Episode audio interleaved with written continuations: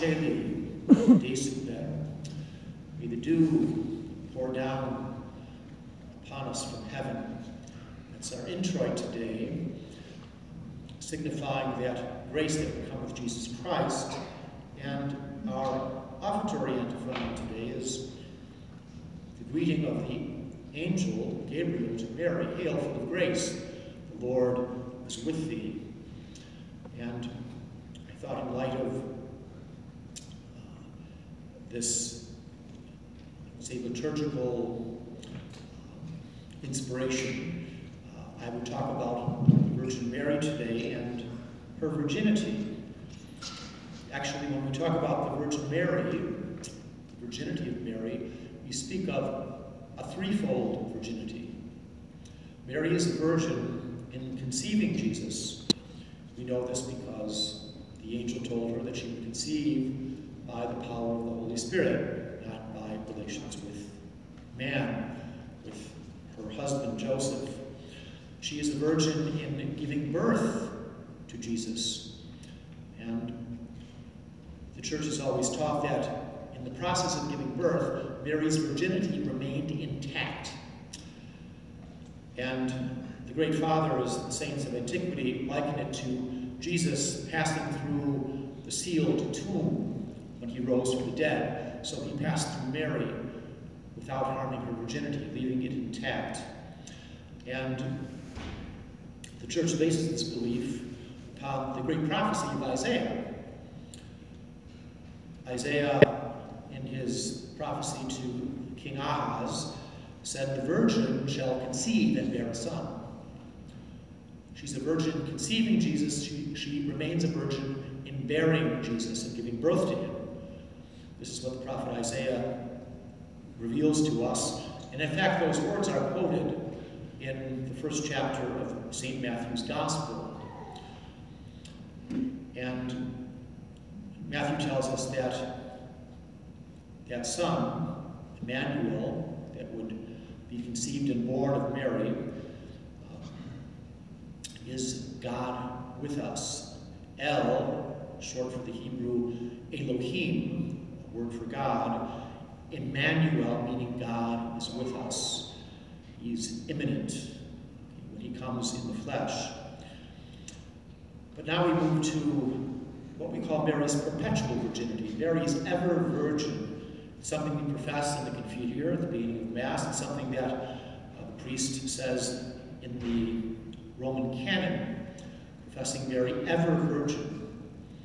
And here we differ with our Protestant brothers and sisters, um, at least today, not originally, but I'll explain that in a minute.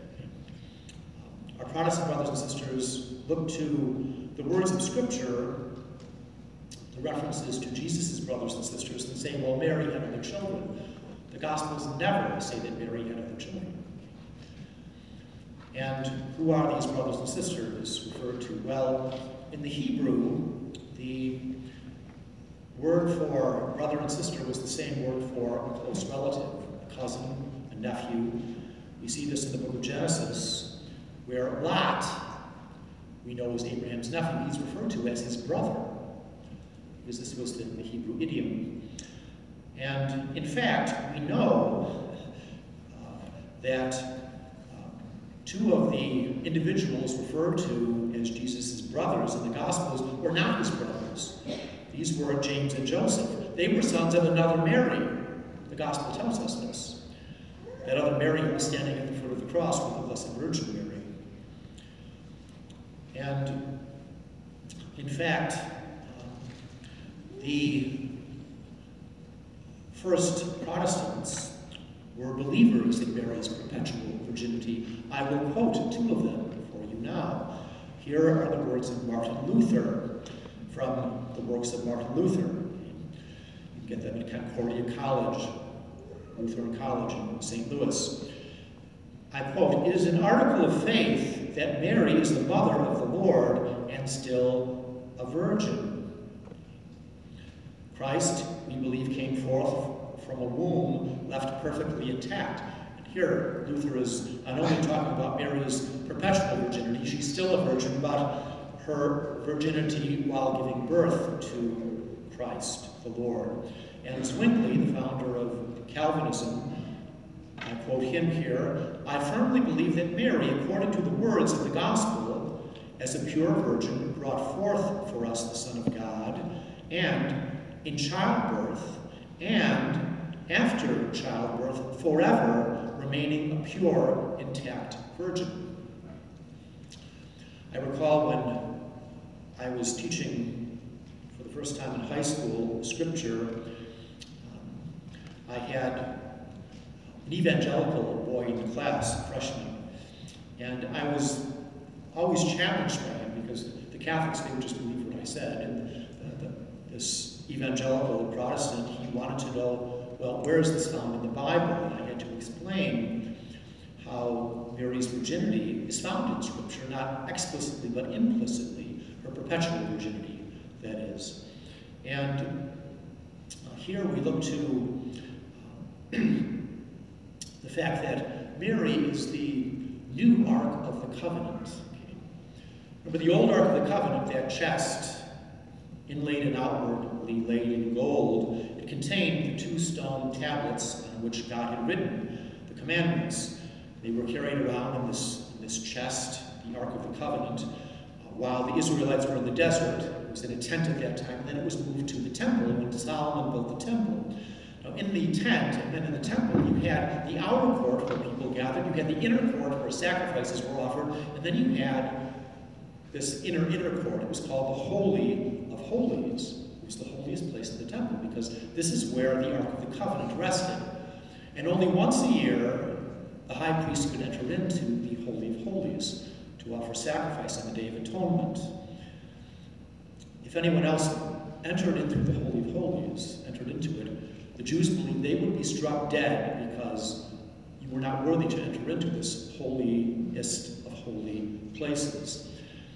And the argument I made to this student who questioned me on Mary's perpetual virginity, I tried to make an analogy.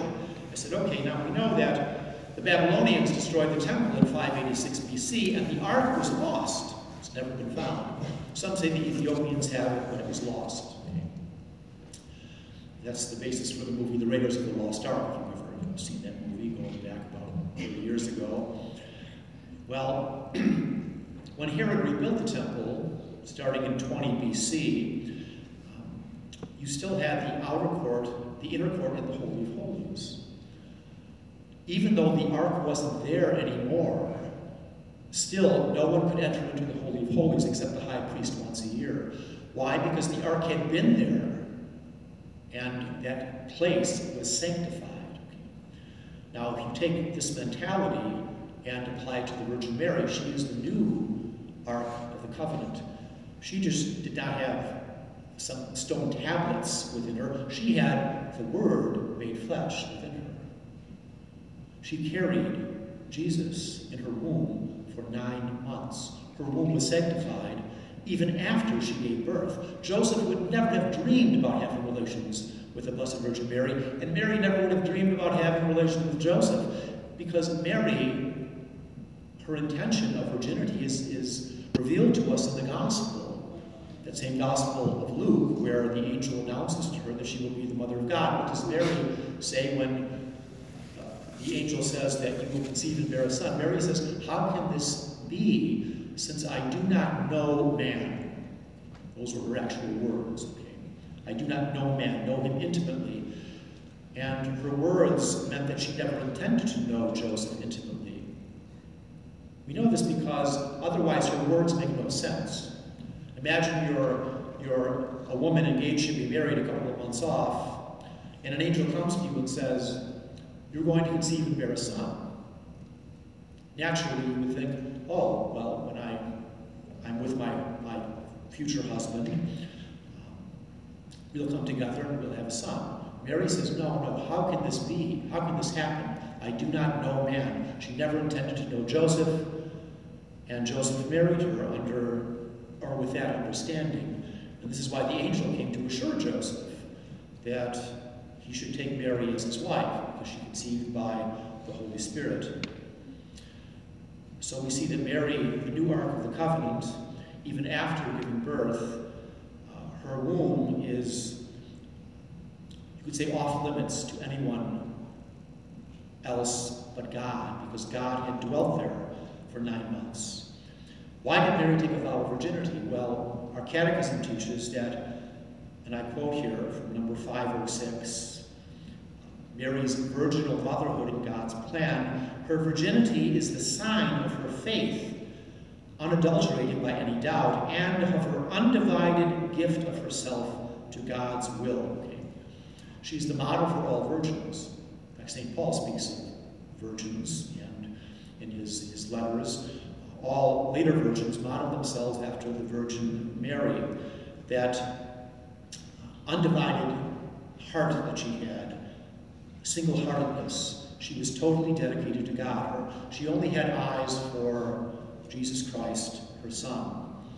And Mary is the model for all of us, whatever our state of life, celibate or single or married. She is a model for us to, to imitate her in that single heartedness, that total devotion to God. This is a beautiful thought as we enter into the last week of our Advent season. We prepare for the birth of Christ, the celebration of his birth next Sunday. Let us ask Mary to pray for us that we may imitate her in that total devotion to God, that undivided heart that she had, so that we may prepare our minds and hearts for the coming of our Lord, our King, and our God. In the name of the Father, and the Son, and the Holy Spirit.